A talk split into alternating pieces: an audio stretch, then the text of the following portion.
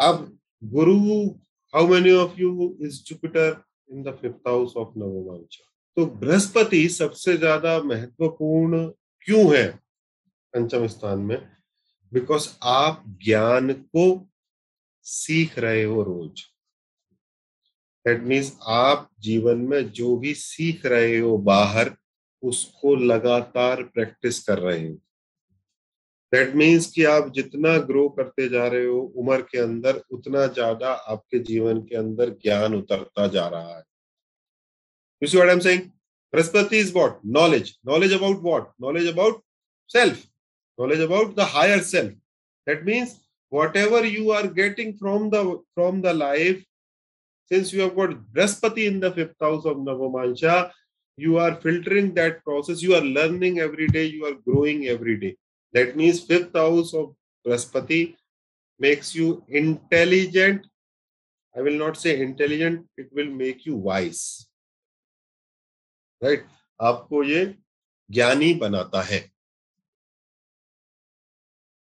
In case कुछ लोगों के लाइफ में ये इतना प्रैक्टिस नहीं हो पाता तो जैसे ही उनके बच्चा होता है वो चालू हो जाता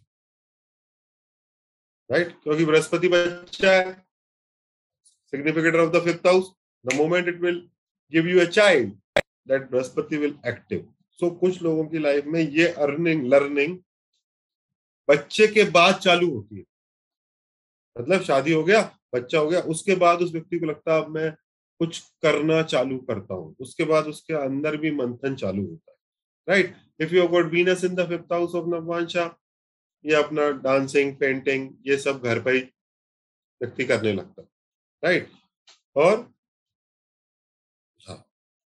depending upon the planet so Rahu not good क्यों? आप घर पे क्या सीख रहे हो?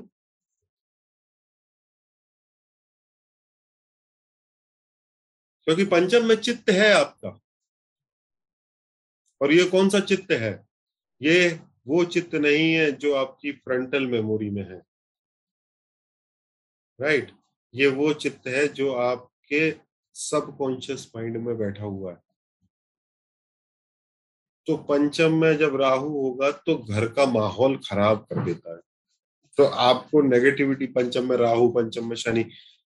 Ketu is good right क्यों? क्योंकि आप जैसे जैसे बड़े होते जा रहे हो, केतु आपको डिजेक्शन मोक्षत्व, ये सब की तरफ़ लेता जा रहा है राइट गृहस्थों के लिए बहुत अच्छा नहीं है बट नॉर्मल व्यक्ति जो एक आध्यात्मिक पद पे उसके लिए केतु फिर भी ठीक है। क्यों? क्योंकि आपको डिजेक्शन की तरफ़ लेता जा रहा है।